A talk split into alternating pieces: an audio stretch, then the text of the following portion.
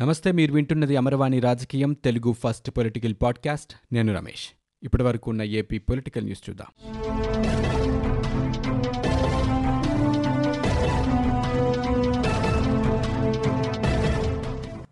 Telugu Desam party నాయకుడు అచ్చెన్నాయుడును GGH నుంచి discharge చేశారు. ఆయన ఆరోగ్యం నిలకడగా ఉండటంతో వైద్యులు డిశ్చార్జ్ చేశారు. అచ్చెన్నాయుడును విజయవాడలోని జిల్లా జైలుకు తరలించారు. అయితే తనకు అన్ని పరీక్షలు చేశాకే డిశ్చార్జ్ చేయాలని అచ్చెన్నాయుడు కోరారు. ఈ మేరకు జీజీహెచ్ సూపరింటెండెంట్కు అచ్చెన్నాయుడు లేఖ కూడా రాశారు. కొలోనోస్కోపీ పరీక్ష ఫలితాలు ఇంకా రాలేదని కోవిడ్ పరీక్ష చేయకుండా జిల్లా అధికారులు అనుమతించారని కాబట్టి తనకు కరోనా పరీక్షలు కూడా చేయాలని అచ్చెన్నాయుడు లేఖలో కోరారు. కానీ వైద్యులు డిశ్చార్జ్ చేశారు. డిశ్చార్జ్ విషయం తెలిసి జీజీహెచ్ వద్దకు టీడీపీ నేతలు కార్యకర్తలు చేరుకున్నారు. ఈఎస్ఐ మందుల కొనుగోలు వ్యవహారంలో అచ్చెన్నాయుడు రిమాండ్లో ఉన్న విషయం తెలిసిందే. అచ్చెన్నాయుని బలవంతంగా డిశ్చార్జ్ చేయడాన్ని టీడీపీ జాతీయ ప్రధాన కార్యదర్శి నారా లోకేష్ తీవ్రంగా ఖండించారు. జగన్ రెడ్డి సైకోలా వ్యవహరిస్తున్నారని ఆయన ఆగ్రహం వ్యక్తం చేశారు. రాజకీయ ప్రత్యర్థులను వేధించడం కోసం అధికార దుర్వినియోగానికి పాల్పడుతున్నారని అన్నారు. ఆపరేషన్ అయిన వ్యక్తిని ఇరవై నాలుగు గంటలు రోడ్లపై తిప్పి రెండోసారి ఆపరేషన్కి కారణమయ్యారని మండిపడ్డారు. ఇప్పుడు గాయం మానకముందే డాక్టర్లపై ఒత్తిడి చేసి డిశ్చార్జ్ చేశారని వ్యాఖ్యానించారు. చేస్తున్న ప్రతి తప్పుకి జగన్ రెడ్డి మూల్యం చెల్లించుకోక తప్పదని లోకేష్ హెచ్చరించారు. జీజీహెచ్ నుంచి అచ్చెన్నాయుడును బలవంతంగా డిశ్చార్జ్ చేయటాన్ని మాజీ ముఖ్యమంత్రి టీడీపీ అధినేత చంద్రబాబు ఖండించారు. ప్రభుత్వ ఒత్తిళ్ళతో అచ్చెన్నాయుడు బలవంతంగా డిశ్చార్జ్ చేశారని ఆయన మండిపడ్డారు. తప్పుడు సమయం వేసి అచ్చెన్నాయుడిని డిశ్చార్జ్ చేయడం హేయమన్నారు. సాయంత్రం ఐదు గంటల తర్వాత నాలుగు గంటల ఇరవై నిమిషాల సమయం వేసి డిశ్చార్జ్ చేశారని తెలిపారు. డిశ్చార్జిలో కనీస నిబంధనలు పాటించకపోవడం గర్హనీయమన్నారు. కమిటీ పేరుతో డాక్టర్స్ డే రోజునే తప్పుడు నివేదిక ఇప్పించారని చంద్రబాబు ఆగ్రహం వ్యక్తం చేశారు. తూర్పుగోదావరి జిల్లాలో సముద్ర ఇసుక అక్రమ తవ్వకాలు రొయ్యల చెరువులపై జాతీయ హరిత ట్రిబ్యునల్లో విచారణ జరిగింది. రాజోలు అంతర్వేది సహా వివిధ ప్రాంతాల్లో సముద్ర ఇసుకను అక్రమంగా తవ్వుతున్నారని ఎనమోలు వెంకటపతిరాజు పిటిషన్ వేశారు. అక్రమ ఇసుక తవ్వకాలతో పాటు సముద్రానికి సమీపంలో అక్రమ రొయ్యల చెరువులు ఉన్నాయని పిటిషన్లో పేర్కొన్నారు. దీనిపై విచారణ జరిపిన ఎన్జిటి పర్యావరణ నష్టాన్ని అంచనా వేయడానికి సంయుక్త కమిటీని ఏర్పాటు చేయాలని ఆదేశించింది. ఈ మేరకు కేంద్ర పర్యావరణ శాఖ కేంద్ర గనుల శాఖ ఆంధ్రప్రదేశ్ ప్రభుత్వానికి ఎన్జీటీ నోటీసులు జారీ చేసింది.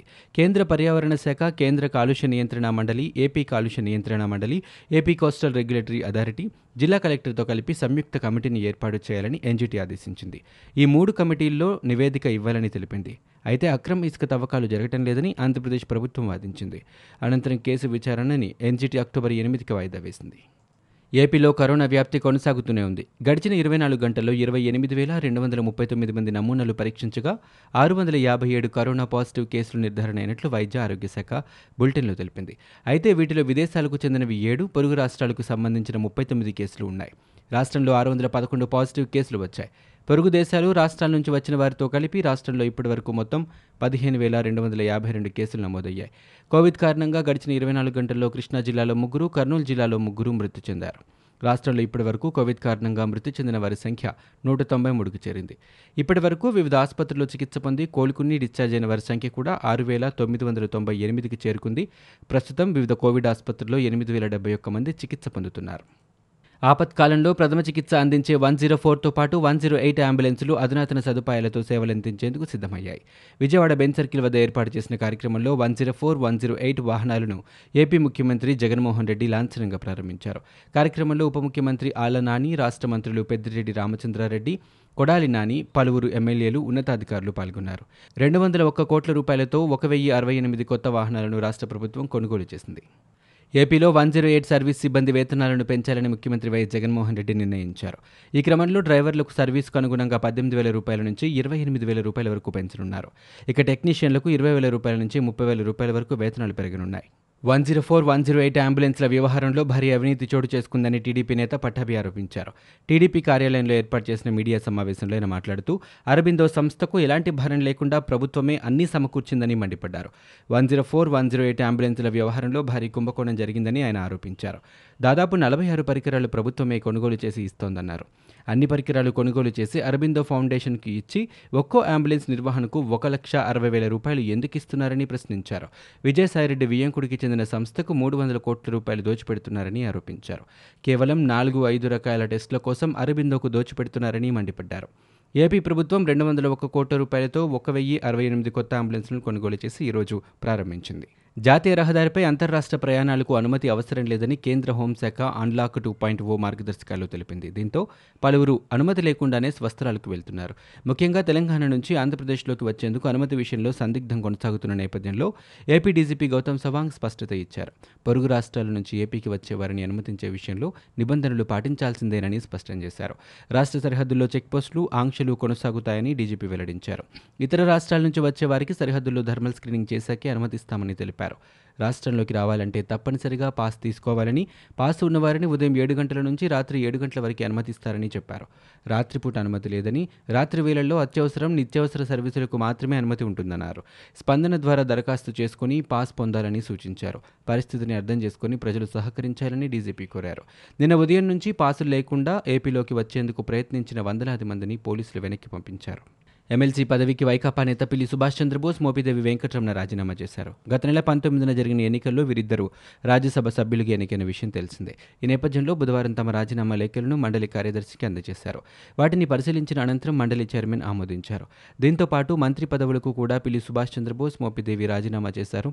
ఈ మేరకు సీఎం జగన్కు రాజీనామా పత్రాలను సమర్పించారు. పిల్లి సుభాష్ చంద్రబోస్ మీడియాతో మాట్లాడుతూ ఏడాది కాలంలో ఎంతో సంతృప్తిగా పనిచేసినట్లు చెప్పారు. తన శాఖకు సంబంధించి ఏ రోజు కూడా ముఖ్యమంత్రి జోక్యం చేసుకోలేదని పూర్తి స్వేచ్ఛనిచ్చారని తెలిపారు. కౌన్సిల్ రద్దయ్యే వరకు మంత్రిగా కొనసాగినా అభ్యంతరం లేదని సీఎం చెప్పారని వెల్లడించారు. పార్లమెంటుకు వెళ్ళాలనేది తన చిరకాల కోరిక అని చంద్రబోస్ తెలిపారు. రాష్ట్ర మంత్రి బొత్స సత్యనారాయణ సోదరుడు బొత్స ఆదిబాబు అధికారాన్ని అడ్డుపెట్టుకుని తాము కొనుక్కున్న భూములను ఆక్రమించేందుకు ప్రయత్నిస్తున్నారని ముప్పై ఆరు మంది కొనుగోలుదారులు ఆందోళన వ్యక్తం చేశారు. తాము ఎన్ని పర్యాయాలు భూములను రక్షించుకునేందుకు ప్రయత్నించినా ఆదిబాబు కబ్జాకు పాల్పడుతున్నారని అన్నారు. బాధితుల కథనం మేరకు విజయనగరం నుంచి విశాఖ వెళ్ళే ప్రధాన రహదారి పక్కన సర్వే నెంబర్ యాభై మూడులో నూట ముప్పై ఎనిమిది ఎకరాల భూములున్నాయి. దీనిని ఆరు సబ్ డివిజన్లుగా విభజించారు. పంతొమ్మిది వందల డెబ్బై ఏడులో బొత్స గురునాయుడు సర్వే నెంబర్ యాభై మూడు బై రెండులో డెబ్బై ఆరు ఎకరాలు కొనుగోలు చేశారు. ఇదే సర్వే నెంబర్ యాభై మూడు బై ఐదులో మూడు ఎకరాలను ఎనభై రెండులో రైల్వే సొసైటీ కొనుగోలు చేసింది. ఇందులో లేఅవుట్ను కూడా వేసి విక్రయించింది. ఎనభై రెండులో ప్రస్తుత బాధితులు ముప్పై ఆరు మంది వీటిని కొనుగోలు చేశారు. అయితే ఈ స్థలం తమదేనని బొత్స ఆదిబాబు గత కొంతకాలంగా పేర్కొంటున్నారు. కొన్నాళ్ళ కిందట కంచె కూడా వేయించారు. దీంతో బాధితులు జిల్లా కలెక్టర్కు ఎస్పీకి స్పందనలో ఫిర్యాదు కూడా చేశారు. అయితే ఇది సివిల్ మ్యాటర్ అని కోర్టుకు వెళ్ళాలని వారు సూచించారు. ఈ నేపథ్యంలో వారు కోర్టును ఆశ్రయించి ఇంజెక్షన్ ఆర్డర్ తీసుకొచ్చారు. అయినా ఆదిబాబు ఆక్రమణలకు పాల్పడుతున్నారని బాధితులు చెబుతున్నారు. కోర్టు నిర్దేశాలను సైతం ఖాతరు చేయకుండా తమ స్థలాల చుట్టూ ఆయన వేయించిన కంచెను బాధితులు తొలగించారు. అప్రాప్రియేషన్ బిల్లు ఆమోదం పొందితేనే ప్రభుత్వం ఖర్చులు పెట్టడానికి అవకాశం ఉంటుందని ప్రభుత్వ సలహాదారు అజయ్ కల్లెం తెలిపారు. గత నెల ముప్పైవ తేదీ వరకు ఆర్డినెన్స్ జారీ చేసుకుని ఖర్చు పెట్టామని కానీ గడిచిన అసెంబ్లీ సమావేశాల్లో అప్రాప్రియేషన్ బిల్లు పాస్ కాలేదని అజయ్ కల్లం అన్నారు. పద్నాలుగు రోజుల్లోగా మనీ బిల్లును శాసనమండలి పంపకుంటే గవర్నర్ ఆమోదం తీసుకోవాల్సి ఉంటుందని అజయ్ కల్లం పేర్కొన్నారు. ఈరోజు రాత్రి లేదా రేపటికి ఆ గడువు పూర్తి కానుందని ఈ కారణంగానే ఉద్యోగులకు జీతాలు ఇవ్వలేకపోయామని శనివారం నాటికి అప్రాప్రియేషన్ బిల్లుకు గవర్నర్ నుంచి ఆమోదం లభించే అవకాశం ఉందని అజయ్ కల్లం చెప్పారు. టీడీపీ అధినేత చంద్రబాబు హయాంలో ఏపీ బిజినెస్ నంబర్ వన్ స్థానంలో ఉందని ట్విట్టర్ వేదికగా టీడీపీ జాతీయ ప్రధాన కార్యదర్శి నారా లోకేష్ పేర్కొన్నారు.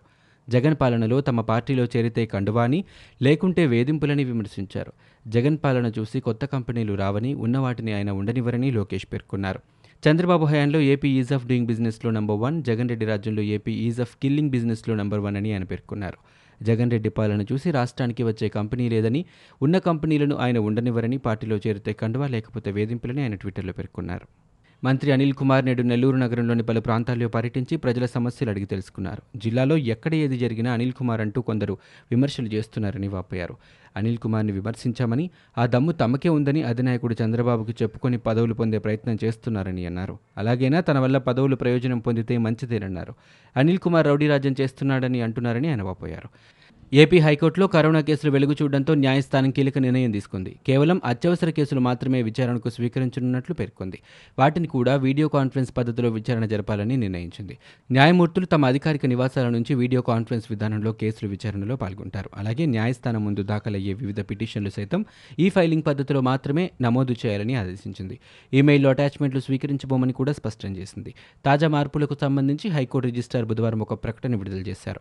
మంగళవారం ఏపీ హైకోర్టులో పనిచేస్తున్న పదహారు మంది సిబ్బందికి కరోనా సోకిన విషయం తెలిసిందే.